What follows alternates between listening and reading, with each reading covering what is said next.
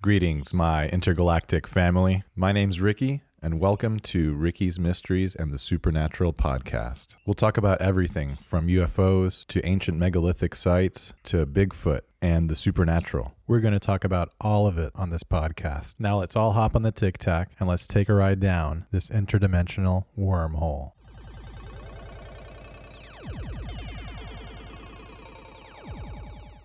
Greetings, cosmic creatures, and welcome back to another episode of Ricky's Mysteries and the Supernatural podcast. Today, I have a very special treat for you. We have Earl Grey Anderson on the show, and he's MUFON's, aka the Mutual UFO Network's, state director of Southern California. He's also an executive member of MUFON's Experiencer Resource Team, and he hosted both of the Experiencer workshops at last year's MUFON Symposium in Denver. He'll also do the same events at this year's MUFON Symposium in Cincinnati, Ohio in August. So Earl has personally investigated over 900, you heard it right, 900 UFO reports, and he specializes in the experiencer and high strangeness cases. He's appeared on many different radio shows and podcasts and TV shows, some of which you may know, such as Ancient Aliens. He's been on Unidentified with Demi Lovato.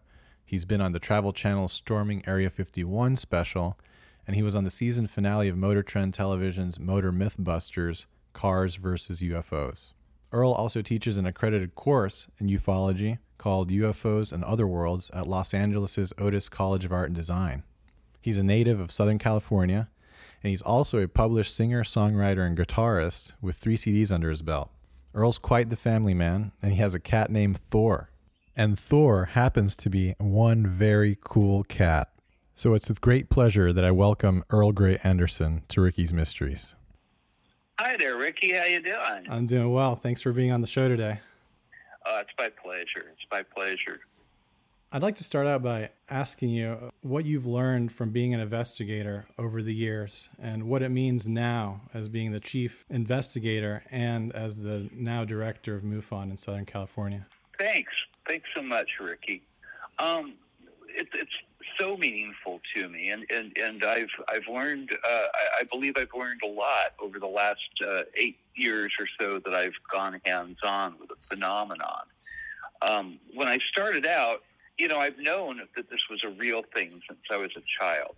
Uh, my mom uh, herself, uh, her her name was Betty Grace Maiden, was her maiden name which is always interesting. You know, you're talking to the IRS or somebody, they go, "Your mother's maiden name," go, "Maiden."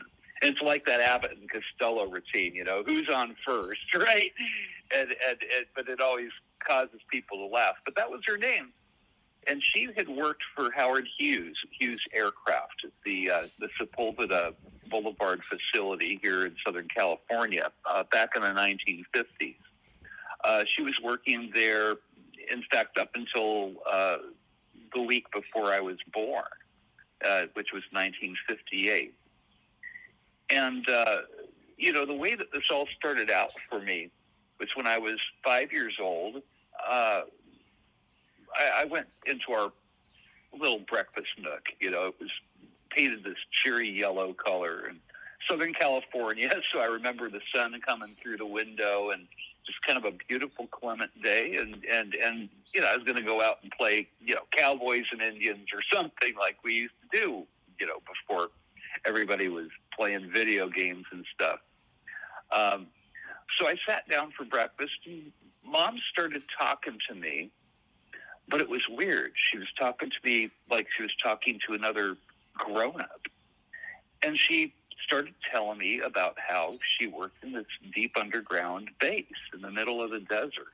Uh, this was back like 1955 or so, and she was just very matter of fact about it. She was she wasn't talking down to me, and I think that you know she had to sign some non-disclosure agreements, and, and that she couldn't talk about this to, to anybody.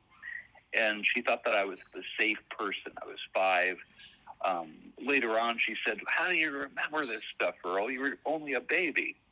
But I have a good memory, you know, which has helped me in my investigations of, of this strange phenomena later on here.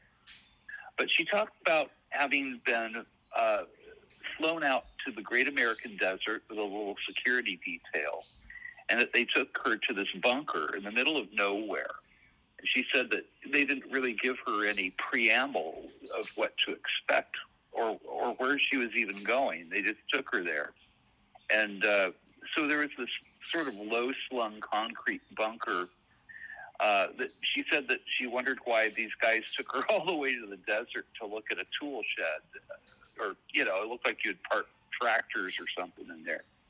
But they opened it up, and there was only one thing in there. There was an elevator, and uh, of course, this elevator only went down. I mean, there wasn't a second floor to this so she got into the elevator with a couple of security guys, and she thought maybe it would go down a couple floors, and, and it would be, you know, a, a lab or who knows what. She was confused. Um, well, the elevator kept going down. And the way she described it, I remember she said it was scary. I had butterflies in my stomach. Wow. And it might have been the first time I ever heard that phrase. You know, I was just like a little kid, kindergarten age she said that the doors of the elevator opened up and there was a little city down there. She said that uh, they got around in golf carts. There were lots of scientists, German rocket scientists. I mean, she mentioned people like Wernher von Braun. Wow. Uh, and uh, I know. I mean, and, and yeah. Wow. That was my mom. And she said that they had uh, like little cafes and stuff, a movie theater, bowling alley that they had a barber shop, but there were the, the barber there could actually do her hair for her. So apparently, she spent some time down there.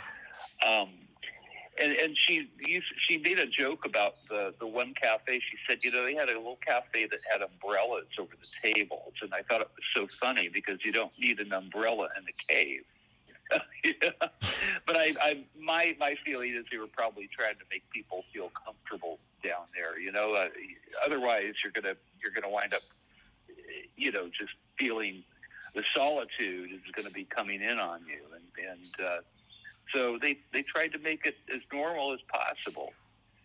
So she talked about that, and then she mentioned that UFOs were real, and and in that same conversation, uh, you know, the the conversation went to space people, right? Because this is a weird thing. When I was a little kid, it seems like I, I really maybe it was synchronicity. Uh, maybe I was just I don't know. Uh, I don't know what it was, but I always seemed to be obsessed with outer space, and I would climb up the top of the swing set. My dad had uh, he was sort of a a carpenter type, and he built this wooden swing set with monkey bars, and I'd climb up there. and I would sing and wave at the sky and mom asked me once, she, and she brought this back up to me too. She said, "Who are you singing and waving to, Earl?" And I told her, I said, "The space people, mom. I'm singing and I'm waving to the space people." Um, so maybe that's why she actually brought up the fact that we weren't alone. I, I you know, I mean, it's so strange. You know, right. she's talking to a little five-year-old the stuff that she's not supposed to talk about and uh, anyway, that's that's that's kind of you know the flashpoint of of my interest in this phenomenon, and I, I carried that around with me through my life. And when my mom passed away in 1999, uh, up until that point, there was always a possibility that she might tell me a bit more.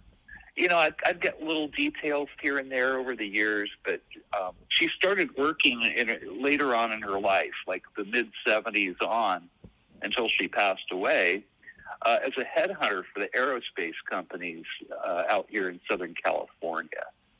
So, you know, she was like, you know, getting everybody from the broom pushers up to the astrophysicists uh, hired into places like the Rockwell Science Center, Northrop, uh, oh, you know, you you Lockheed, uh, Lockheed Boeing, all, yeah. all the companies.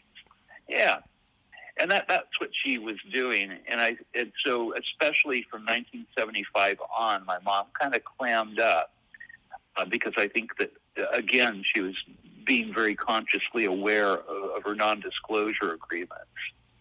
And uh, But when she died, there was no more of a chance that I might get that golden ticket, that she might spill, you know, and tell me the whole story. Right. Um, on her deathbed, she confirmed that it was true. Uh, she even confirmed it to a friend of mine who's a skeptic. he didn't, Wow. you know, I kind of told him a little bit about her story, and he didn't believe me. And so I took him into the living room. My mom was dying of cancer at the time.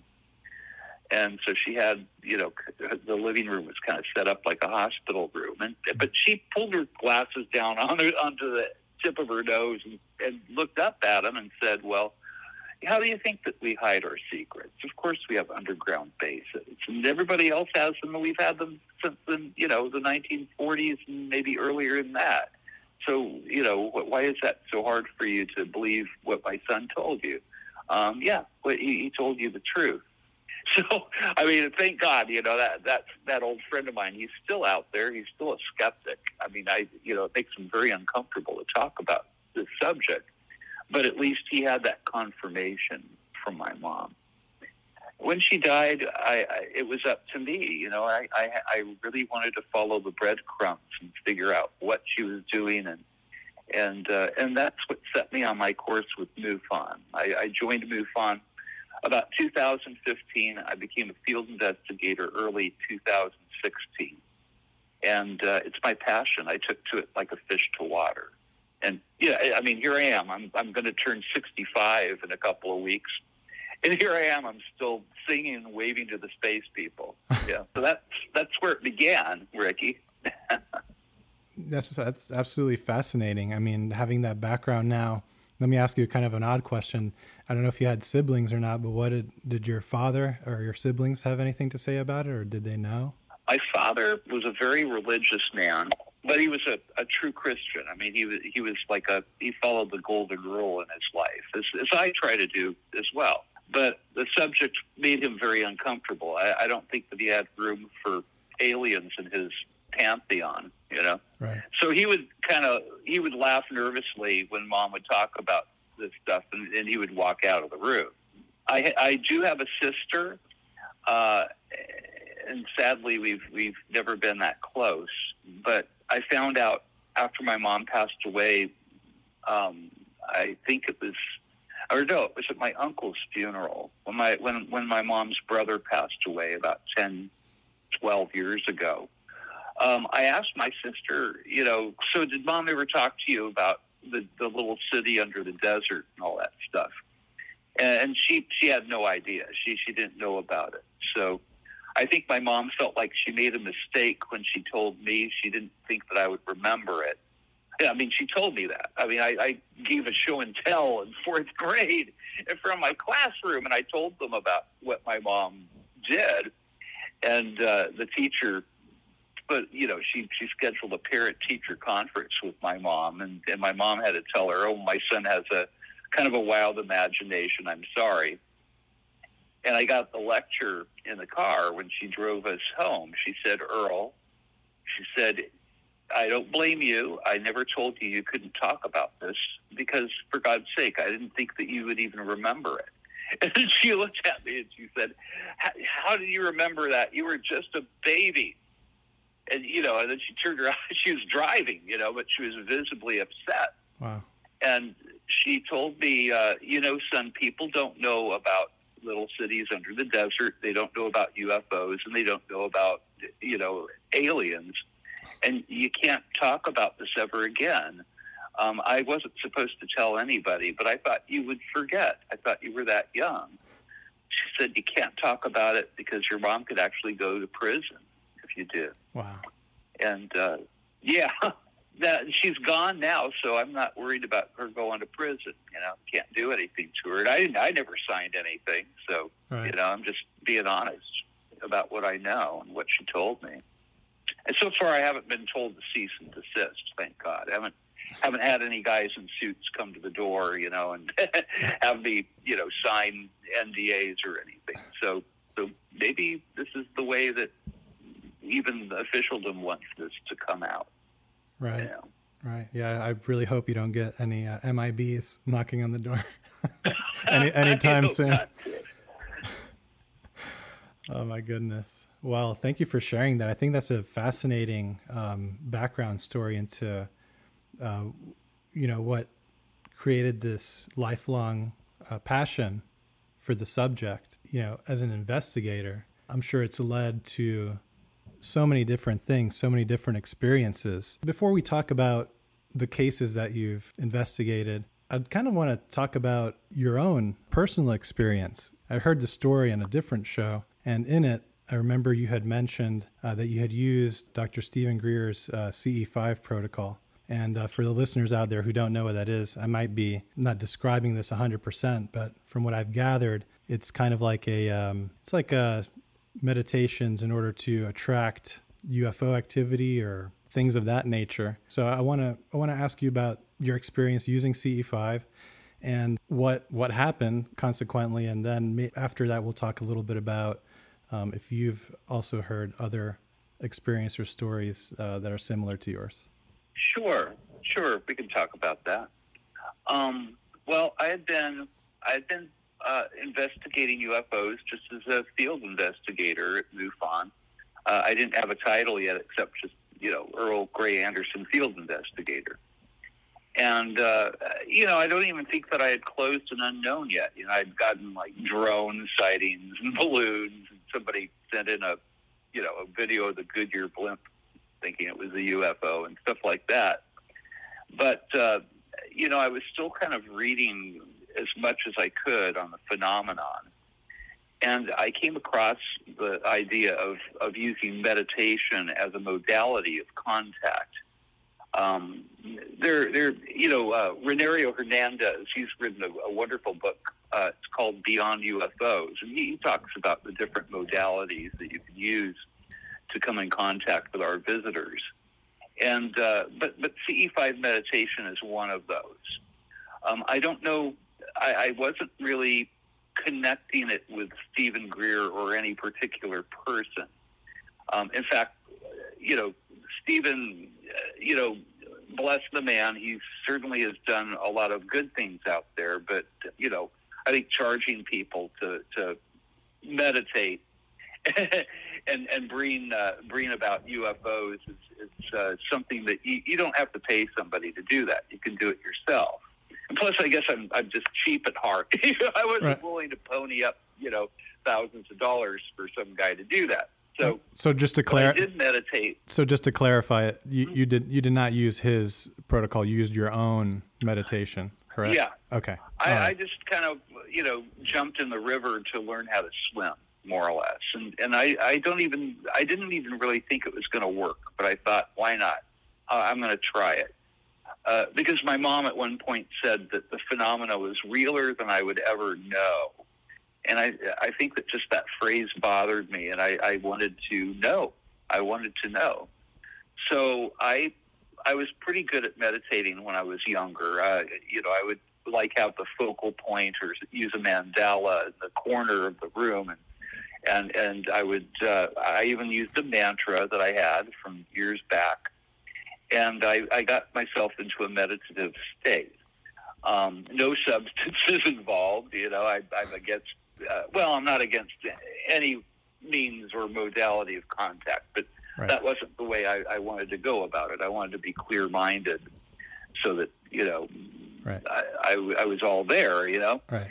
So I, I I tried this for a couple of weeks I, I would usually do it for maybe 20 minutes to 30 minutes. And then, I, you know, I, I was sending out a particular message. I w- I didn't want to see a UFO per se. I, I wanted to meet the ETs themselves. So the message I was sending out was, was I want to meet you. You can actually abduct me if you want. Wow. I can't believe I sent that out there, but I did. I didn't specify, you know, I mean, in my mind, I was thinking of like the Valiant Thor case or Tall White or some, you know, like right. benevolent humanoids. I was hoping to get a little ride around the block, you know, a flying saucer, to be honest, as, as naive as that may sound. Uh, it worked. Wow. Uh, and, and about, I've been doing it for a couple of weeks.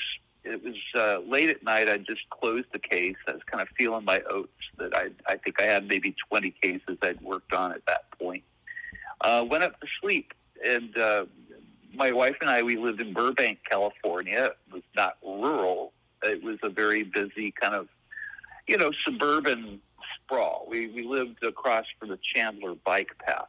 For anybody out there that's listening that is familiar with the area.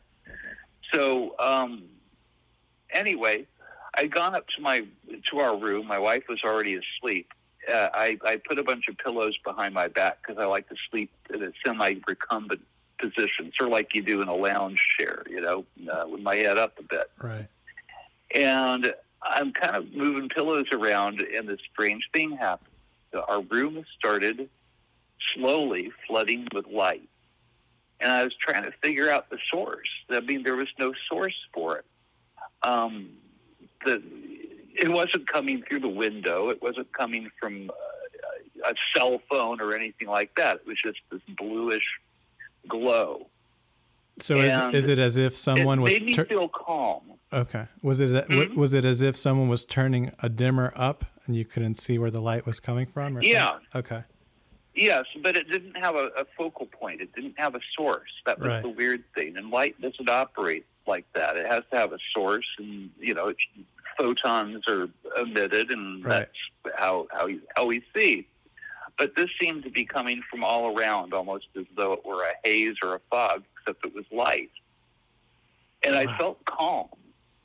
Now we had a cricket problem in our rafters. it was an old house. It was mainly made out of wood, and, and we had it was sort of cabiny looking, you know. And we were the second floor, and uh, you couldn't hear the crickets. The the, the cricket concerto had silenced. you know? Wow. Um, no street sounds.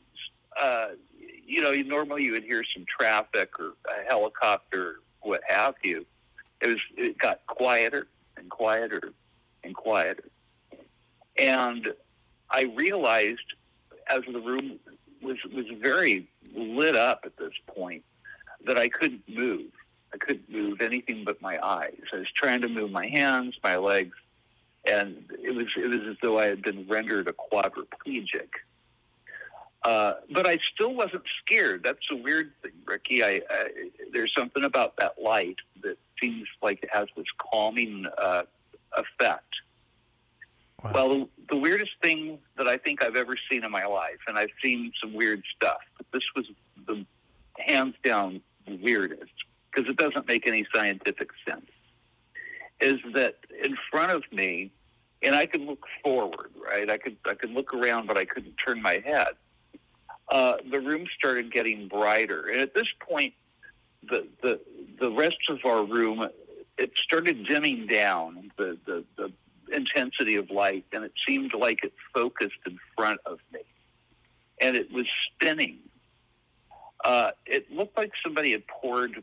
The way I like to describe it is like somebody poured cream into a cup of coffee. It started from the middle, and it went out to about seven feet across. Uh, it, was like a seven foot hole that opened up in our room. and I could see distance. That's the weird thing. It was it was distance there. Uh, there was something tall that was standing on the periphery uh, on the right. That uh, the light was coming from behind him or her or it. So I really couldn't see any details. It was like a silhouette. It was tall, maybe five and a half foot tall, maybe closer to six, somewhere like that but you couldn't see any features on the person that was standing there. Was, I think of it as like a guard or a sentinel, or I don't, I don't know what or who it was. And I still don't. Um, and at this point, I started getting scared. um, it, there were four diminutive entities that came towards me, you could see them very distant, and then they just approached it was it was kind of dramatic. It was a very very. I, I'll never forget it. It was it was weird. They didn't walk up. It was as though they were floating a millimeter over the ground, and they just stood there, and they came up. Uh, there were three on my right, uh, or wait, there was uh, three on my right and one on my left side of the bed, and they started. I couldn't move first of all. and they they were the guys with the big black eyes, and they're all staring at me, and it seemed to have a hypnotic effect. Um, and I was scared, and I was praying. I was praying that God would save me from them. I was trying to communicate with them, and nothing was coming back from them. It was like a surgical team, and they had a job to do. And they took the best I can put it, Ricky, is they took blood, and uh, it felt like life energy uh, which is maybe the same thing. You know, I've, I spoke with one friend of mine that, that works with officialdom, and, and she was saying, well, what do you think your blood is? That is your life and that is your DNA. They took your DNA, and and uh, and it was very precise, and and uh, they again, they everybody had a job to do when they left, they left the same way they arrived. Uh, as far as I know, it took maybe 15, 20 minutes max for them for this whole thing to happen. Um, they didn't turn around and walk away when they were done. They just like slipped backwards until it was just uh, lost in this vanishing point. Uh, there wasn't room to park a spaceship between our house and our neighbor's house. By the way, you know, it's like ten feet, you know, little sort of alleyway between our houses.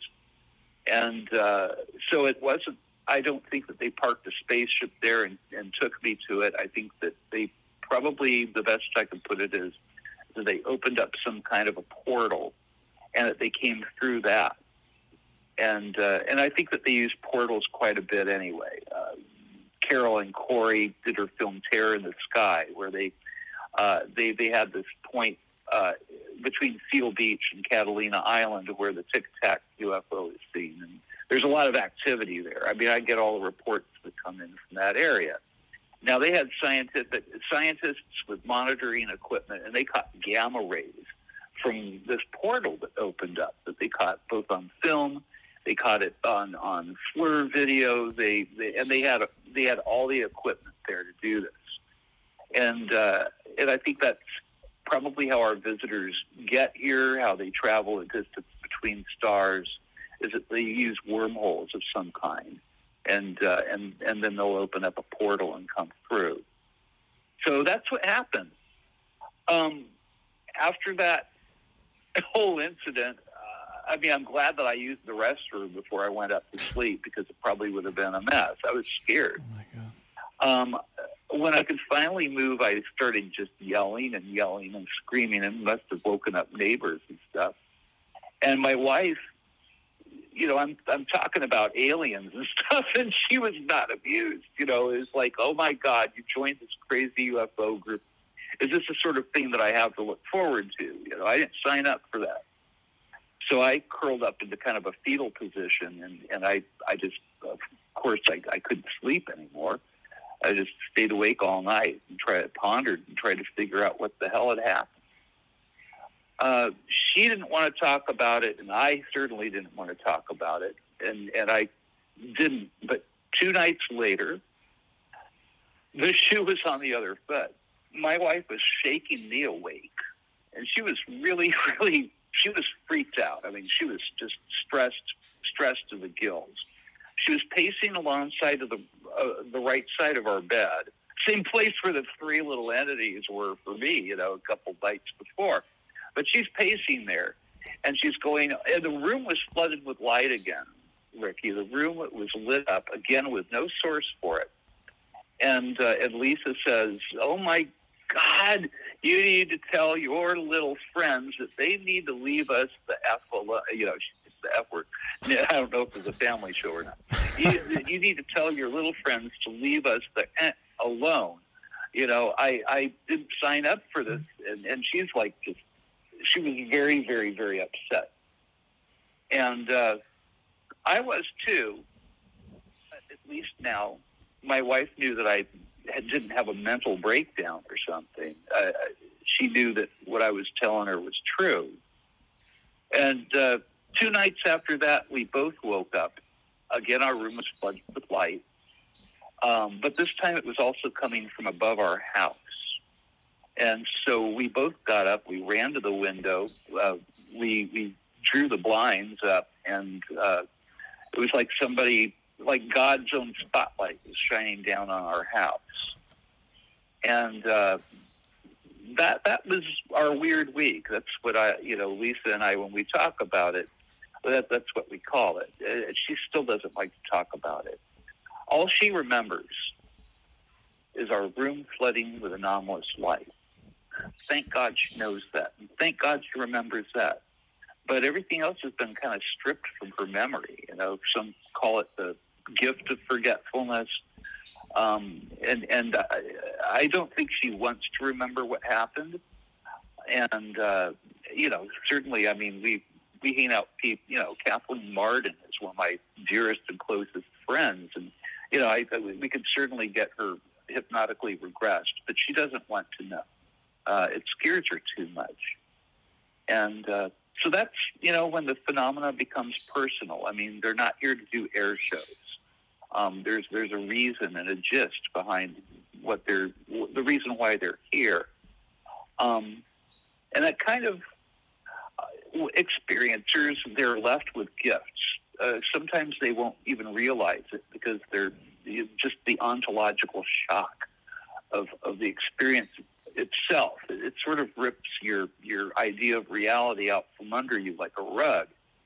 Um, but as time went on, I started realizing that my empathy had been enhanced, like through the roof. I could I could really relate and feel, you know, people's emotions when when they talk about their UFO sightings and stuff. It was it was as though I could feel their feelings, um, feel their pain or their joy, and that, and that holds true today. I mean, something happened there. Um, I was strangely able to, you know, my intuition levels went up. It seemed like I could connect the dots better with this weird, weird phenomena that's so, you know, the dots seem so random sometimes. But I started noticing patterns uh, from case to case and story to story. And, uh, and I think it made me a, a, the, the field investigator that I am. I think that it was purposeful, that they, uh, it's that connection that changes us. And, and when people have these experiences, whether seem, whether they seem malevolent or benevolent, or even just confusing, it doesn't matter what. They're still left with gifts. Some people get healed. Some people even get the gift of being able to heal others. Wow. Um, the intuition levels go up, and it, it changes a person. And I, I think it changes people for the better, to tell you the truth, which is weird. But I, as far as I can see, uh, I usually, you know, I'll talk with people, and they may have had a really scary experience, but then they'll say, "Well, uh, if I could have made it so it had not ever happened, I wouldn't," because now I know you know, it's not a question mark anymore. Uh, now I know that this is real, and, and it changed me. It doesn't matter their race, creed, religion, their political view. You know, people are left with these messages. They're left with, uh, and they're they're changed by this. So, and the messages seem to be raise your vibratory level. You know, that you can't if you if you can't live like brothers, you're going to die like thieves. That's one of the messages people are left with. The other ones are, you know, stop treating Earth like your private trash can. You only get one, and you're destroying it. And the other one is nuclear weapons and war in general is evil and will destroy you if you don't cease and desist from it. Um, and the, that those messages became very, very prominent in my life after I had my face to face and, now I find out that that, that happens for everybody. Hmm. Fascinating. That is fascinating. So that's so you're saying that that's a common thread in the in, in what you in other cases that you've investigated. Mm-hmm. Yes. Wow. Yeah. Well, if you look at history, if you look at the UFO history, like like Robert Salas is a good friend of mine, and he was the commanding officer at uh, in Montana of ICBM base back in 1967. They had a UFO incident where a flying saucer that seemed made out of plasma was hanging over the guard shack of the ICBM base. There's a guard upstairs, and there was Bob, and he had his little crew downstairs with the missiles. And uh, they watched this this UFO. It, it took ten of our ICBMs and turned them off It's like blip, blip, blip, blip, blip. I mean, he just watched them go offline. And they kept them offline. Uh, I, I heard the story differently, and, and Bob corrected me a couple nights ago. You know, we had we had dinner a couple nights ago, and he was saying, you know, they didn't put them back online, Earl. Uh, that story's out there, but that's incorrect. They turned off our missiles and they left them off. Um, we had to put them back online ourselves. This happened at three Wow. other uh, U.S. Air Force bases. Uh, Minot, uh, and, and there, were a couple others. And this happened in Russia, we found out after uh, the Soviet Union collapsed. Some reports came out from, from uh, you know, the former Soviet Union, and, and they had the exact same thing happen, where uh, a UFO hovered over a missile base, and apparently, in their case, it, it turned the missiles, it, it, it, it put them on uh, launch mode. Imagine that. It was it set them on launch mode, and they couldn't stop it. And you you know where those missiles were were pointed, Right, right? I mean, right. we wouldn't be having this conversation right now. But then I, apparently the missiles went offline. Then, so we're being told something, you know, and and, and not just mentally, to telepathically, but but physically, you know, we're being given messages. Same thing, same kind of thing happened at Rendlesham Forest. I mean, that was a nuclear missile base, Mhm. joint uh, project between the U.S. government and, and the United Kingdom, and uh, the fascinating case there. Yeah, So, I, I but- know. but I'm- I know that case. Uh, yeah, yeah, I know that case. That case uh, very well, actually. Didn't it say uh, the craft say something to the nature of interplanetary observation or something like that? And then the one, Yes. of, the, one of the people that Yes. touched touched it touched it received a message and binary code that, like you we had you, Jim like- Penniston. Right. Yep. Right. And then the message was along the lines of we, what you have just talked about, about, um, you know, nuclear proliferation and protecting the environment and, and those kinds of things came through, allegedly. Isn't that amazing? It- and you know, I mean, these are our warriors. These are our professional warriors. But it seems like our visitors are. I think that they're they're puzzled, maybe, and, and very interested in, in our propensity to be able to love each other and, and, and write symphonies and, and, and meaningful art, you know, pieces of artwork. And but then we can turn around and, and point missiles at each other's country, know, knowing that it would kill all of us if we pushed the button. Um, you know, it, they they they call it MAD, mutually assured destruction, and, and uh, the the nuclear clock right now is like a minute to twelve or less than that. I think it's it's scary times, and so it seems like this message is being ramped up, and I think it, that, that there's a purpose for it. Absolutely. Oh, there's definitely a purpose behind all of this, surely. I mean, but going back to your experience, I wanted to ask you a question. So after having that experience, which is absolutely absolutely terrifying, do you is there any indication that you have now after, you know, having your intuition raised and being more open to this, is there any indication to you of uh, what we're dealing with? Well, it's a non-human intelligence. I tend to lean towards it being more of a dimensional phenomenon that it's, it's uh, it gets rid of problems like Fermi's paradox and the distance between stars and why us, you know. But uh, but I think that it's not just one thing. I think that there's that, that the universe and the nature of the universe breeds intelligence. That's the purpose of, of, of the universe um, that that's the consciousness of the universe itself. That that we're each one of us we're sort of individual neurons in this this brain that's, that's everything. Right. And and this is the way that the universe has consciousness. And and so it doesn't surprise me that, that life would be rife out there and, and, and this, this this very prevalent and common thing. It's it's what what it's supposed to happen. And uh, so I think that you know it's probably coming from uh, uh, interdimensional intelligences. I think it's coming from probably other star systems as well, and uh, and maybe some of the UFOs people see are us from the future, Mhm. which I hope that is the case. That means that we survive ourselves and that we eventually become like Star Trek. You know, Right. I mean, I think that our our visitors want Star Trek. They don't want Star Wars. Right. and and we're re- right now we're a threat to the universe because now we're capable of space flight, we're capable of mass destruction, and uh, I think that they just see what we've done to our own our own other fellow humans, and they don't want that to happen outside of the Earth's orbit. So I think that things have ramped up. That messages and downloads that people get are are just very very strong. That you can't walk away from it when it happens. You can't ignore it. It changes you. And uh, they they ask why. Well, if they're here, why don't they land on the White House lawn? Well, we would shoot at them. You know. Yeah. I mean, we would. You know.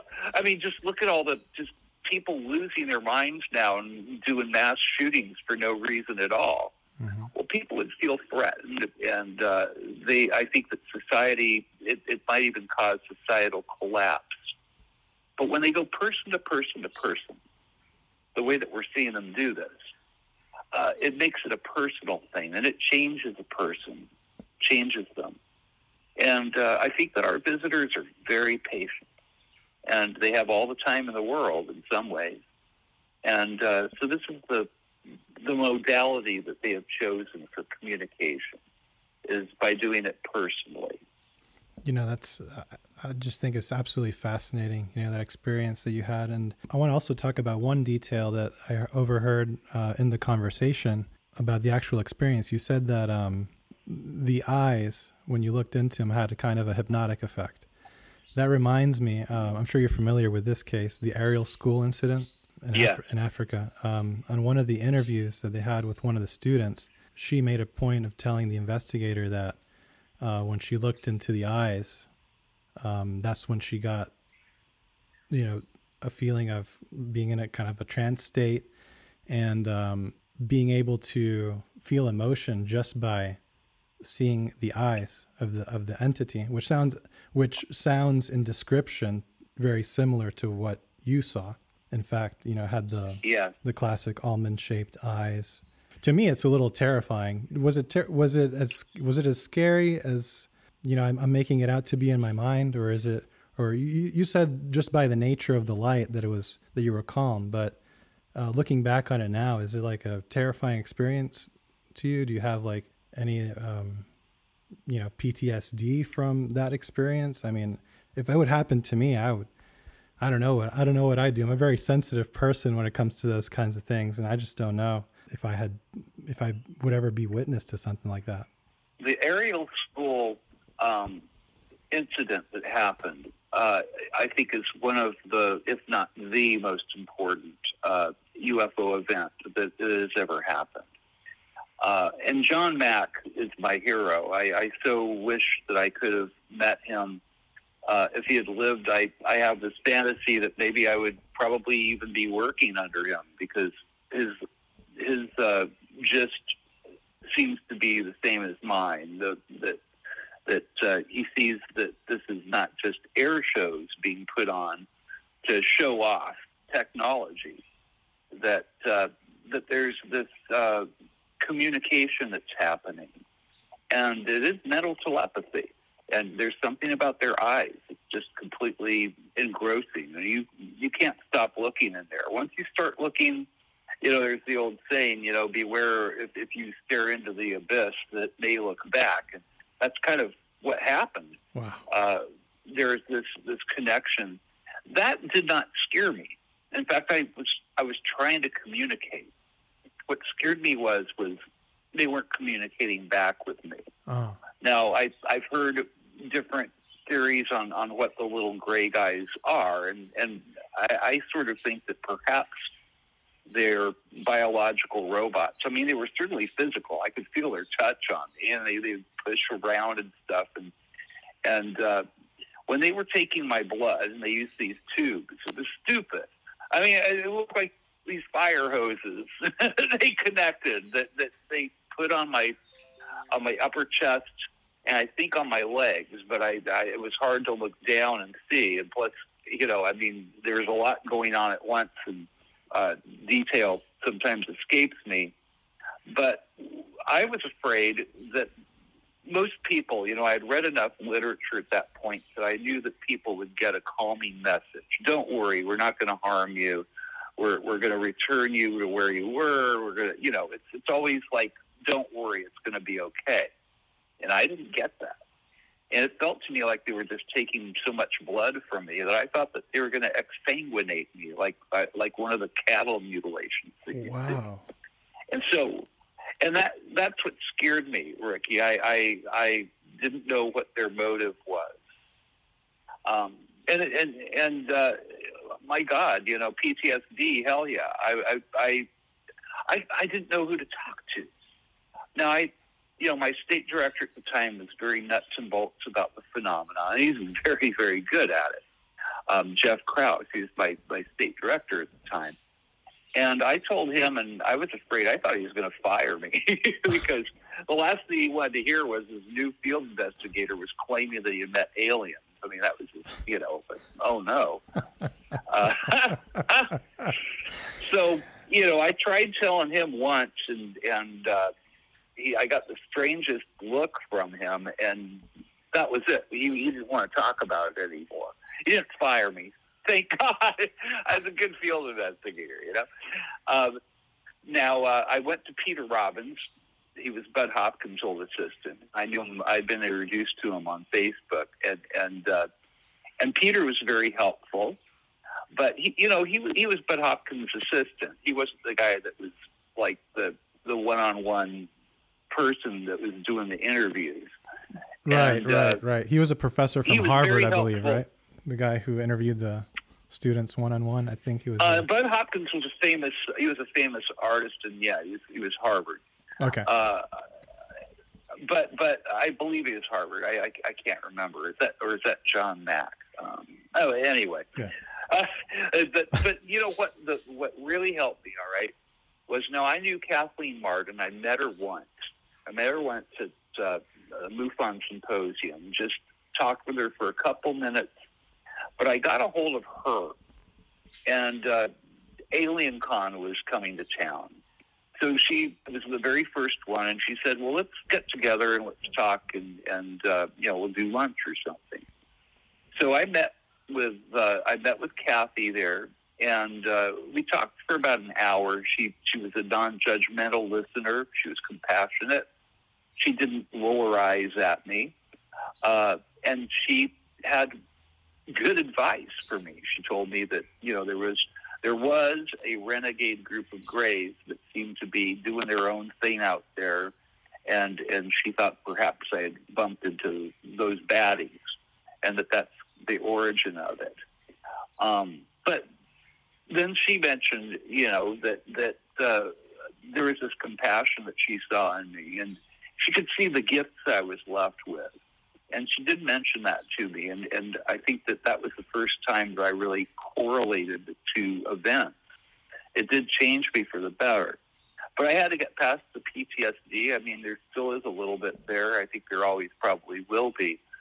Um, you know, I, I have one case where a guy was uh, in the front lines of Vietnam, and, and he has PTSD from the fact that he was abducted from his barracks.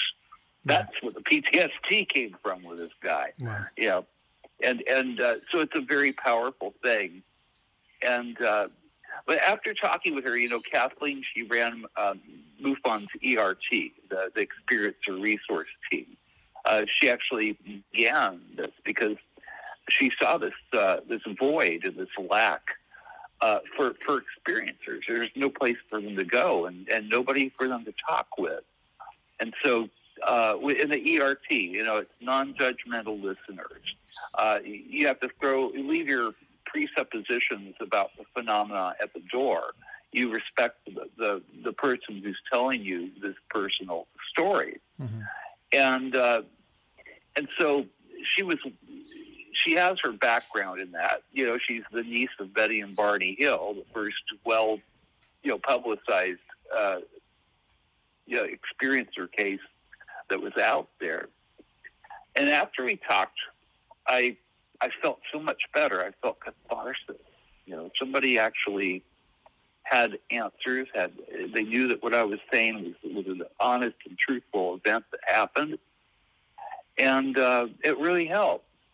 And I, I just as an aside, I said, you know, Kathleen, I might want to join uh, the ERT. I might want to join myself if I could. Uh, is, could I like have an interview or something? And she laughed and she looked at me and she said, well, what do you think we've been doing the last hour? And that was your interview. Welcome to the ERT. And uh, I've never looked back. It was the most wonderful and compassionate thing. And uh, and now I'm trying to, you know, pay that forward, and that that's that's what I do. And uh, so so many of my hours go into speaking with these people that have had extraordinary face-to-face experiences with our visitors. Um, and I think that's, I mean, again, they're not here to do air shows. They're not here to show off their technology. They're not here to invade. If, if they were, they were doing a terrible job of it. I mean, they've been here since at least 1947, and here we are. Our biggest threat is still ourselves. Um, so that's how I got to where I am present day. And it seems like it opened like a flower for me, Ricky. I uh, now I'm state director here in Southern California. I, I, I have a team that's working under me, and uh, I try to balance them between the nuts and bolts side of this because it's definitely there, but uh, balance them between that and this, this strange, strange, high strangeness thing that's happening one on one between our visitors and, and other humans. Uh, it's changed my life, and, and I love it. I love it. I, I, I wouldn't I wouldn't trade trade it for anything. So the scariest thing that ever happened to me became the most wonderful and benevolent thing that ever happened. Now, a couple of other things I wanted to ask you about um, your experience. One is if you had uh, any of the missing time phenomena happen. That's num- that's part one.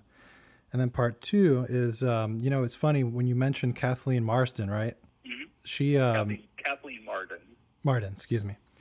She she had written a book, right, with Stanton Friedman. Correct. I forgot what the. What she the wrote a few books with Stanton.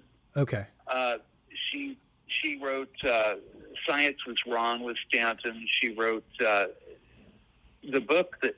Um, oh, I've got the title here. Hold on. I can tell you what it is. I have to look at my library.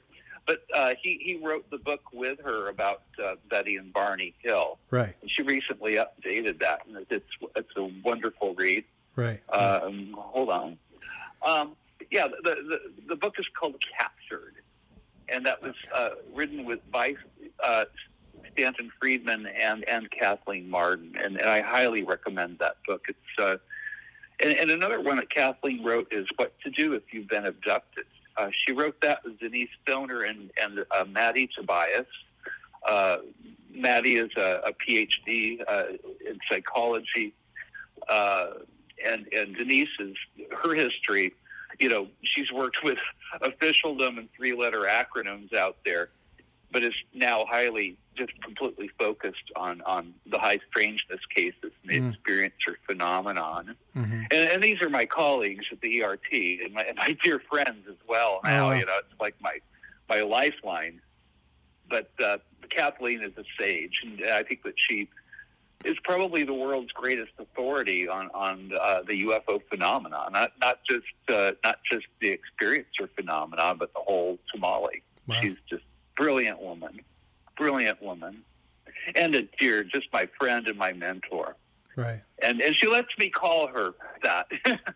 I don't think she lets everybody call her her. You know that you know she's my mentor, but um, she she to, to this day, you know, uh, sometimes I'll get the date wrong on something, and she'll kind of nudge me, and it's always lovingly, you know, and she'll she'll correct me because she's taken that position in my life as teacher and mentor and friend. So I, I appreciate Kathleen so very, very much. Yeah. Well, that's amazing. Like a sister to me. The reason why I brought her name up is because, uh, well, you mentioned her earlier, but the reason why I brought her up is because um, I believe it's that book that you mentioned just now that they mentioned that the Hills actually had poltergeist activity after their abduction. In your case, yeah. or in other cases that, or you know, similar cases, have you heard of this? Also happening. So I guess this is a twofold question. One is if you had missing time in the experience, then number two is um, whether or not you also had poltergeist activity after the abduction, or not after the abduction, after the experience. I'm sorry. Yeah, it was a visitation. They did they did a house call. Doctors won't even do that anymore, but you know, apparently aliens do. Um, missing time I've never experienced. Uh, I've experienced the Oz effect, which uh, time becomes very strange and elongated, and, and you can't really tell a minute from you know half an hour, um, where things become muffled, almost like there's what's happening becomes its own little bubble universe, its own focal point. Right. Um, since I had my my visit, I did have a close encounter with a craft, hmm. and I noticed that the closer I got to the craft, because I was in my car, uh, that I started experiencing the same phenomena. That things outside of my vehicle became very quiet. Uh, the time became very weird and that I wasn't really under my own mental cognizance uh, because I drove right past the UFO. I mean, I, I, I would have the smoking gun video and photos, and I could have called news services, and it would have been, you know. But I, the closer I got to it, I wasn't in control, and and uh, the message or or the, what I thought were my own thoughts were, "So you're going to be late to work. You got to go." oh, and, and so I drive. You know, I was driving towards the 118 freeway here, which I took to get to. You know, I worked as a nurse back then, hmm. and I was about two miles away from it, and that's when I, I stopped my car, and I just like head in my hands. I got out. You know, I'm looking back there. Of course, the, the UFO is gone at this point. And uh, but I think it was a teachable moment. I, I don't think that again. I don't think they were doing an air show to show off their tech and power. But I think they were trying to teach me something about sightings that, that it's the same realm as, as a visitation or an abduction, that it's both physical and psychological, and that you can be trained to the gills, but when you're under their, you know, under their control, you, you can't really pull from your training. Um, it, it, the, the show belongs to them. So, I mean, any of these videos that you're seeing of, of you know, the Go Fast video or the Tic Tac or, you know, uh, I think that those were allowed out there. I think that our visitors allowed those out. Right. And I think that they're in control of what comes out, quite frankly. I mean, there's a reason why people take photos of UFOs and they come out fuzzy and, and, and indecipherable. Huh. Um, I, I, I think that, that their mode – of, of changing us, their mode of, of meeting us. That first contact is happening, but they're doing it personally, person by person. And uh, when, when this happens, um, they're, they're wonderful teachers. I mean, it certainly gets, it got my attention. I mean, my God, my God. And, and the UFO I saw, it wasn't this sleek, beautiful starship. It looked like it was this V-shaped thing that was built out of out of uh, modules, like square modules, and it looked like old. Even I, I want to say rusted out, but I think burnt would be a better term, like it's like it been scorched or something. But there it was. It was hanging over a schoolyard, like 30 feet above ground. It was the size of a fighter you know, plane, a, a little larger maybe. And uh, it was mass tonnage that was just hanging there anomalously. There, I couldn't see any propulsion that was going on. It's not, it certainly didn't have rotors like a helicopter. Um, it, it, it didn't belong there. You know, I mean, I couldn't explain it scientifically. It, it, it you know, I, I kind of maybe recoil from it in some ways because I, I try to think scientifically. You know, I have a background in science. And, you know, I was a backyard astronomer when I was a kid up until, you know, was in my mid 20s. And uh, this didn't make any sense. Uh, Newtonian physics out the window, you know? Right. so that's, you know, missing time and all that. Uh, no, but I've, I've experienced the Oz effect, which Jenny Randles, the, the, the famous UK uh, UFO investigator, uh, coined that term for this weird activity that happens with contact. It happens with close encounters with a craft as well. Uh, that's what I've discovered. I think you had like uh, what what was the other question other than missing time you were asking me about? Yeah, so the other and uh, in Kathleen's book, they mentioned that the Hills actually had poltergeist activity after the abduction. Oh yeah. And so I wanted to know whether or not you experienced yeah. the same thing, and uh, and if you've actually heard of similar cases. I hear of this all the time. Um, the one time that I have seen it personally, I didn't really understand abductions yet. It was before I was investigating this phenomenon. Uh, an old girlfriend of mine had a, a missing time event with uh, a cigar shaped craft when she was a little girl. And she had weird events happen in her house where she, she would have see like a, a cloaked a dark figure that would be like a biblical cloak or like you know Obi Wan Kenobi cloak, right? Right. Uh, may, right. may the fourth be with you. Oh, and may the fourth be with you too. fourth of May, yeah. but but but she was seeing these these weird uh, apparitions in her room, and I started seeing when, whenever she would have one of these happen, a poltergeist event would happen. Like she had her cat's uh, ashes from, you know, her cat, her little pets that had passed away. She kept in little boxes. And one time, one it flew across the room and hit the wall. Um, I had painted a, uh, a, a oil painting of her holding her guitar, um, and it was a big painting. It was like two and a half feet by four feet and it, I, I hunted up with using the museum hangers that they're supposed to be earthquake proof and all that. Right. Well, she had one of her experiences, and the TV turned on by itself while we, while she was telling me about it. The TV turns on. She didn't have a remote with her. There's nobody else in the house. Um, the lights were flickering like a haunted house, and this painting it flew across the room, Ricky. It flew like seven and a half feet and, and was face down on the floor. Wow. Um, and that scared the hell out of me. Uh, but I thought that she had a haunt. Uh, I, I, you know, I, I sought out, you know, religious people and asked them what I should do and, you know, blessing the place. And I, I wound up sort of, you know, doing a seat of the pants sage ceremony put salt around the doors, the the windows. They they kind of told me that this one uh, uh, pagan woman kind of gave me the idea. She said, "This works every time, and do this, and it'll stop." Well, it didn't stop. oh, wow. You know, and and, and I, I spoke with my old girlfriend. Uh, you know, we're still on good terms. We're we're talking this is like the early mid 1990s. Um, and, and she agrees with me. We, we thought it was a haunting, and I, I was telling her, no, actually, you know what? This is very, very common with people that have abductions and visitations. Is a poltergeist-like activity happens afterwards. Not sure what it is about it. I'm not sure if it's coming from us or from them. You know, it's like we all do have psychic and, and, and telekinetic powers within us. They're just locked up. Right. That's another thing people are told, you know, that we're so much more than we know.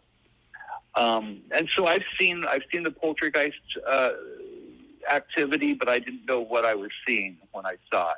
Now I do. So I've seen that. I experienced it. Um, I know that uh, Dr. Irena Scott, she's uh, one of my dear friends, and she she tells a story of, of when she and her sister had a close encounter with a craft that looked almost exactly like the one that Betty and Barney Hill saw. Um, her encounter happened, I think it was the late 60s, 1969 or something. She was working for the NSA at the time. And uh, she ran up a hill to try to get a photograph of this craft, and she had about half an hour missing time behind that. Uh-huh. this is a highly intelligent woman, a PhD. Uh, her great grandfather, uh, he uh, he founded, uh, oh, what's the name of the college? Shoot, university. Um, uh, it'll come to me in a second. But I mean, we're talking the most one of the most intelligent scientific people I know. She got home from that, and her electric toothbrush flew across the bathroom and hit the wall. wow. And, and this is coming from a scientist. Um, and, and, and from case to case, I mean, this is a common thing. I don't know if it's just like an electromagnetic uh, side effect that, that happens, or maybe you know our, our maybe our telekinetic, our telepathic, uh, all the above. Maybe those powers are kind of engaged when you have a, a contact experience, hmm. and and so um, maybe maybe her own mind caused that to happen. Right. So I don't know. So it could be a physical manifestation of whatever this gift is, or maybe it's part of this gift that maybe it's expressed in the poltergeist activity. I think so. But it's like a little child trying to take baby steps. You know, you're going to fall, and right. you know, yeah. your toothbrush, you're going to maybe hit the bathroom wall. um, so yes, yes, and it, uh, and uh, so, so many other cases, yes, you know, poltergeist-like activity happens. And I don't think it's ghosts. I don't think it's demons. I don't think it's, you know, I think that it's an effect of uh, maybe our, our own powers are, are loosened a little bit. And maybe that's a baby step that, that we're taking that happens. But I don't know. It's just, you know, best I can make of it. Excuse me. And what's really fascinating about the whole thing is that the commonalities, you know, in some of these cases. Um, that's very interesting to me. Yeah. As, as we've discussed. There are markers, markers of abduction, markers of visitation. We look for those in the ERT. You know, I mean, we'll have, uh, if, and if, I, I should mention this, anybody out there who's listening to this podcast, if, if this sounds familiar to you, if you go to mufon.com, M-U-F-O-N.com, uh, it'll on that frontage page, you'll see two tabs that you can click on: report a UFO or report an entity. And uh, and sometimes people will have both happen, and they'll, they'll click both tabs, you know, because they you know they kind of go hand in hand. Wow. And and if you do that, somebody like myself, we we have uh, I think eighty some members now in the ERT. Um, everybody's been trained. A lot of people that work in mental health, or you know, a lot of scientists, uh, doctors. Uh, you know, I, I, I'm just a nurse, but you know, I know I know my stuff. But you'll get a non-judgmental listener to listen to you and not question your story, and uh, and that there's catharsis in that. People find relief in that, and if you speak with an ERT person, they can send you, if you, if you have a burning desire for hypnotic regression, uh, we do have vetted uh, hypnotic therapists that aren't connected with MUFON. You know, we, we, we don't want to go into patient treatment and stuff like that, you know. Uh, but uh, we do have a list of, of local people in, in most of the states of the union and overseas as well um, and, and so I would highly recommend to you if, if you're out there and you're listening to what we're talking about and, and you're wondering who to talk with and, and, and how to get some relief or even just some answers, um, that's where I went. And uh, that's where I work now. You know, I'm an executive member. There's like six or seven of us. Um, and we kind of, uh, you know, we all share our notes. Uh, but we will keep you absolutely anonymous. Um, I mean, we're we are so very, you know, I, I, I had to adhere to HIPAA law as a nurse, mm-hmm. and I do the same thing now with my UFO work. You know, I'm not going to put your name out there. I'm not going to put out any details about where you live, uh, who you are. We want to keep you safe. So that that's our first priority. Um, so anyway, that I, I wanted to, to, throw that in there that, that, that there is relief for you as well out there, folks. Well, thank you, thank you for mentioning that because I'm sure there's many others out there who could use you know help going through that and uh, making sense of all of it. So I'm really glad that you uh, mentioned that. Thank you, thank you. It's important to me, you know, Ricky. I mean this is a personal phenomenon. That's what I found. You know, it's not some impersonal thing uh, that, that's way out there. And, you know, that's not what this is about and not what's happening. They're here for a reason. I think they're here to save us from ourselves, for one thing, and, and to maybe protect the rest of the universe from our warlike activities. And I think that they see that you know humanity has this shared disability. Um, I've I've I've met some interesting people in, in my travels as a ufologist and and uh, in, in officialdom as well. And a very important person I can't and won't mention their name, but uh, they they were telling me that that uh, that this is is the case that that that that the gist of our visitors is this personal change that happens from person to person. That uh, I think that humanity is being retooled so that we're less dangerous to ourselves and others. And uh, it, it's the next step in human evolution. I mean, we are on the cusp of what they call the singularity, where you know we're we're going to be tempted to become our computers soon, and and uh, and our you know intelligence levels within ourselves may be enhanced soon. Um, and, and, you know, I mean, it's not, I mean, we, we already do this. I mean, you know, I have an artificial knee, you know, I, if, if a tooth falls out, you're not left with an open space, you know, you have a, a, another tooth put in. And, and it's the, the same thing. They're, they're trying to, uh, well, we are, we are already changing ourselves. And I think that it's, it's going to go, we have the potential of becoming monsters uh, and, and, it's happening now and, and, even sooner. I mean, when, when we become one with an AI, uh, there's risks there. Uh, even e- Elon Musk has said that we should put the brakes to this for a little while until we can figure out the, the magnitude of, of what this is going to do. I mean, will we even be able to recognize ourselves in, in 10, 15, 20 years from now? Um, I, I, don't know. It, it, may actually change us physically as well. Um, so I think that there's this concern about this in the cosmos. And our visitors, I don't think that this is their first rodeo. Mm-hmm. I think that they've done this before elsewhere with other races that are similar to us. Um, and uh, well, hopefully they know what they're doing, you know. And I hope that they, I hope they're successful. If this is what they're trying to do. If they're actually trying to save us. Um, and and the future would be marvelous. It would be Star Trek. You know, I think that's what we all want, and I think that's ultimately what they want.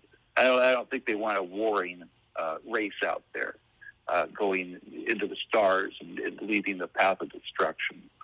It, it's a horrible thought. Yeah, hopefully they can save us, help save us from ourselves, right? I guess maybe that's yeah what they're trying to do. Maybe that's part of the mission. Mm-hmm. And let me ask you a question. In the past few years, have you seen or have you noticed a rise in sightings? Um, you know, I don't know if, if, if the sightings are, are have multiplied or if people are more apt to look for them or more apt to actually report a UFO. I mean, Stanton Friedman used to do this, and I'll do this as well sometimes. As if I'm speaking to a crowd, I'll say, um, How many of you have seen a UFO? And you see all these hands raise up and then I'll say, how many of you reported that UFO? And you watch a bunch of hands drop down. Um, hmm. So often I'll hear like a, a an amazing story and from an intelligent witness that, that's just irrefutable. And they've held on to it for 30 years because they didn't know who to tell it to. Right. Uh, you don't want to call the Air Force and tell them. you know, they'll send guys out to your door and have you sign NDAs. And, you know, you're, if you have photographs, they'll take them. Uh, you don't want to. I mean, if you call the police, if you get a good police officer, um, the, they'll tell you about MUFON and have you contact us. Um, so, but it's exciting times right now. Um, I do see distinct patterns, uh, especially off the coast of California here. Mm. And I mm. know the East Coast is the same. I mean, you, you guys are experiencing the same thing out there in the Atlantic.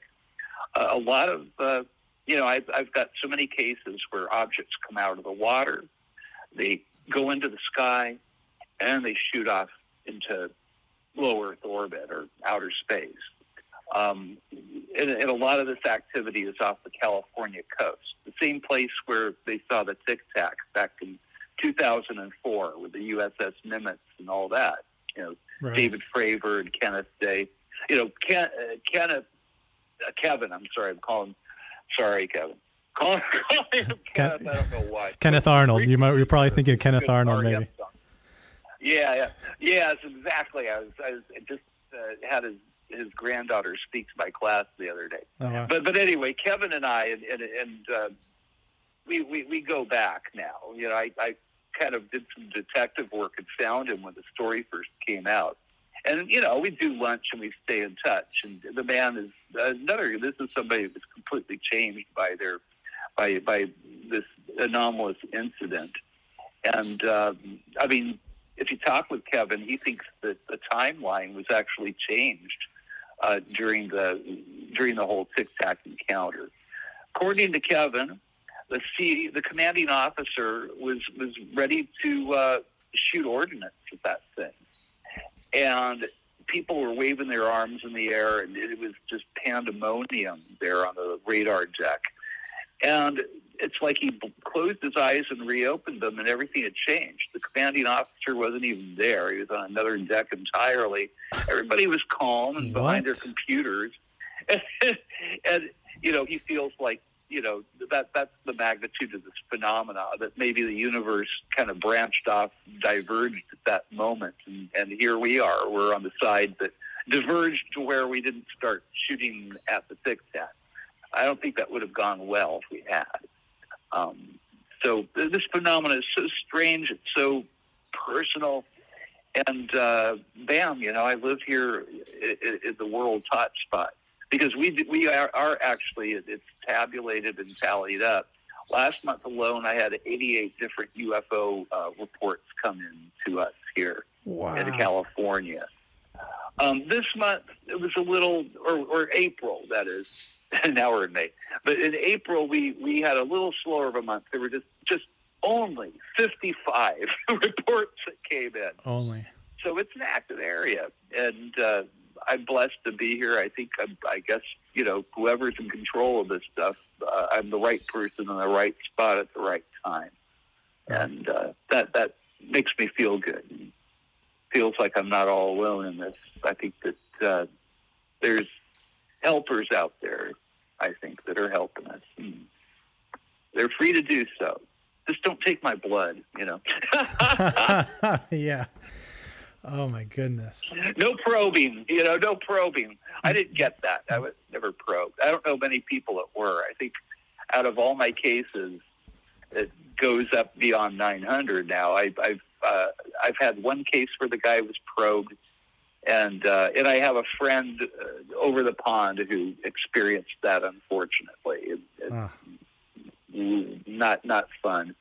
Um, I have met Whitley Strieber a couple times. Sweet guy. Apparently, he they he got the special treatment. Oh no! So yeah, no probing, and, and and you guys have enough of my blood to freaking throw a party for vampires. So no more of that. right. Any downloads or uh, sightings or arcane, you know, knowledge you want to give me, go for it. Right. You know. but be careful what you ask for. You know, mm. if you do a CE five, you know, I tell people, I mean, the only people I told about my experience for years were my new field investigators. And I told them, just beware and be aware that if you poke at the phenomena, don't, don't be surprised if it pokes back. It's personal. It's not like you're outside, you know, like you're looking at, uh, at a microscope slide and you're somehow externalized from the phenomenon. No. As soon as you look at it, you you become part of it you know, it's it's uh, you know that quantum entanglement thing, and uh, so I would tell my new field investigators just you know be aware that this could happen. And if you ever do a CE5 thing, or you know, I would specify I want to meet benevolent, you know, kind, you know, right. entities that aren't going to probe me or take my blood or do this or that. You know, uh, I would be specific about it, and, and maybe that would work. Uh, I don't know. I, I haven't had any other anomalous face to face encounters but that one. Some people, it's repetitive. You know, mm. could be very disruptive in their lives. Yeah, and, and absolutely terrifying. I couldn't imagine uh, going through that multiple times. I mean, That's got to be. Uh, yeah, I, I wouldn't like it either. I mean, people they learn to deal with it, um, and and thankfully that's what the ERT is there for. I mean, I stay in touch with my people. I mean, if, if it's ongoing, um, I, I I tell them I want you know I want you to keep a journal. I want you to date it, time it, so we can see if there are any patterns. And if something happens, it could be five years from now. You've got my contact information. As long as I'm alive, you know, as long as I'm here, uh, I, I want to be in touch with you, and you're not alone.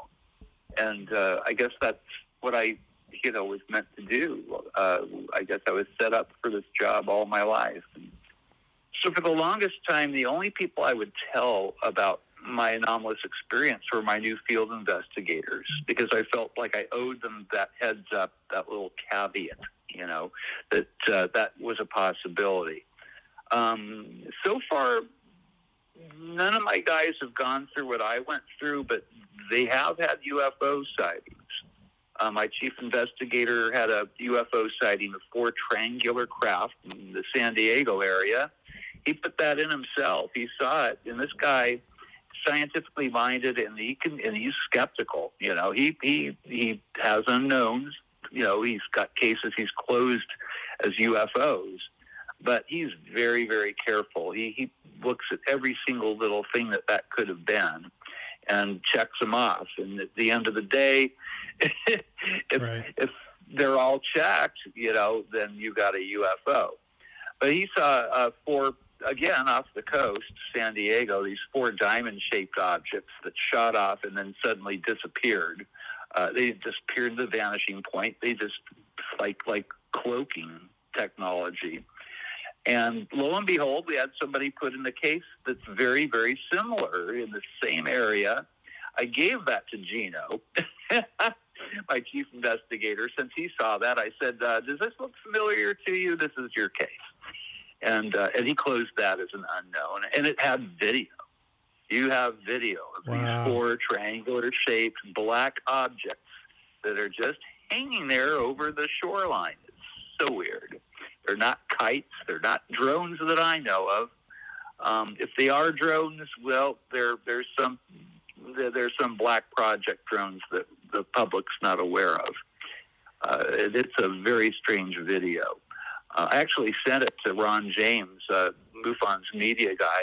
To, maybe he could put that in the his little monthly UFO uh, report that he does for MUFON TV. So, but that that brings up my my my teammate uh, Gino, and I have some great people that work with me. Uh, Gino is my uh, chief investigator, and uh, we had uh, just a wonderful opportunity the last couple of years uh, to be part of three documentaries. two of them are already out. the producer Jeremy Norrie, he's an independent film producer it's a bunch of uh, awards under his belt. And uh, the first film that he made, it just involves myself and, and two of my field investigators, my chief investigator, Gino Marigolano, and uh, one of my field investigators, uh, Benjamin Fields. And, Benji, uh, he's going for his bachelor's in astronomy right now, and, and he hopes to go for his doctorate. Um, very, very knowledgeable uh, guy. And uh, so he had us talk about the whole process of what, how we do this. When a UFO report comes in, how we investigate it, uh, the criteria that we use to uh, delineate exactly what the object is, and uh, how we close the cases. And that was the first film. It's called MUFON and UFOs. The proof is out there. And uh, you can stream that for free on Tubi. It's on uh, the Tubi streaming platform. Uh, and I think that it's upwardly, uh, it's it's like 500,000 views and and and going up. So uh, the second uh, documentary that we were in, uh, it's uh, called "I Want to Believe Too," and this one, it's it, Gino, my my chief investigator, was in it. I'm in it, and they also had other people that were outside of MUFON pitching in, and some very, you know, people like Nick Pope and and uh, uh, Chuck. Oh God, Chuck, what's his last name? Uh, uh, uh, but uh, you know, I mean, it had like a few different ufologists that that uh, were all different in the way they approach the phenomena, but all very intelligent. And that one, it's uh, I want to believe too. It's almost had a million views so far, and it's only been out for a couple months. And that you can watch on YouTube. It's available on YouTube. Uh, I think it's available on Pluto, and you can uh, buy both of these films on on Amazon. So uh, that's my current uh, project. The third documentary will be coming out in two weeks. Uh, apparently, it's uh, mostly centered on on my work with experiencers, and the third one is going to be about the high strangeness cases that we work. So that's been very exciting. And uh, I'm going to be speaking at the McMinnville, uh, the McMenamins UFO Fest uh, at the end of the month here. I think it's the 18th or 19th, I, I guess, that Friday. The Friday, May 19th. May 19th, yep. And uh, I'll be speaking at 7 p.m.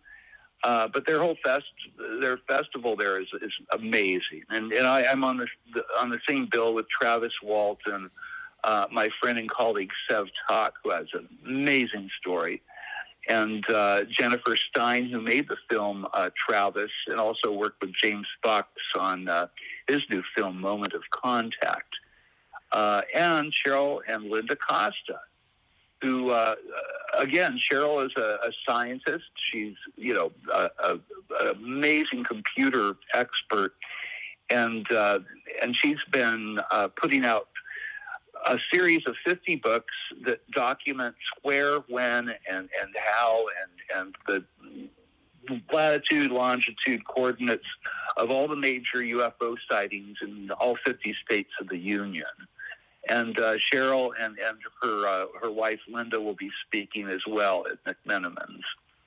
So uh, if you guys, if you if you're in Oregon or you're near uh, McMinnville or Portland, Oregon, uh, do come out. It's going to be an amazing event, and um, I'll be there. And you'll also be on the East Coast, right, for the um, the MUFON symposium? Yes, yes. The MUFON symposium will be this August and uh, I am running. Uh, we have two experiencer workshops that, that we present every year. Uh, one on Saturday, uh, one on Sunday, and then on Friday we have a experiencer panel, which will uh, Kathleen Marden will be there, uh, Sev Tak, myself, Dr. George Medich, who runs MUFON's ERT, and uh, we have a couple other people that are going to be on that panel. It's going to be amazing, wonderful, and fantastic. So if you're in the Ohio area, uh, Cincinnati, Ohio, and that'll be in August. If you're, if you're in Ohio, don't miss it. You don't want to miss it. That's right.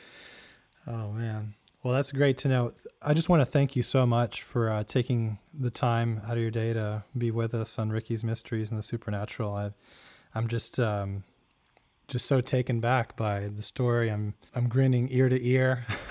I just uh, this glad. is this is me just, too, Rick. Yeah, this, I, I, really enjoy. We have a good rapport. I, I, I really enjoy talking with you, and and it was my pleasure to to be on and and uh, share about my crazy but fulfilling life. And um, if anybody wants to get a hold of me, I'm on social media. I'm on you know Instagram, Facebook. I'm I'm there as just Earl Gray but you'll see my, you know, it says, a, you know, state director of Southern California, and it's like most of my pages are all UFO stuff, either UFOs or, or the Beatles. You know, I'm, right. I'm a, you know, Beatles and music fan, so okay. there, there's some of that, but uh, but it's mostly ufology. So, um, or if you have a, if you really want to get a hold of me, uh, you can always email me. It's just Earl Gray Anderson at gmail.com, spelled Gray with a E. And uh, there you go. You heard it from the man himself, Earl Gray Anderson, here on uh, Ricky's Mysteries. Thanks again. Thank you. Thanks for listening. And if you enjoyed today's episode, please make sure to hit the like and subscribe button. If you're a fan of the show and would like to see me dedicate more time to this than my day job, and you'll also help feed the two ferocious barking cryptids here, please visit the Patreon link at patreon.com backslash Ricky's Mysteries. You can drop us a line at Ricky's Mysteries at gmail.com if you have anything you'd like to share, and maybe we'll have you on the show. Our photo content is on Instagram, and our podcast can be found on ACAST. Until then, I'm looking forward to seeing you all next time on Ricky's Mysteries and the Supernatural. Now get out there and find the truth.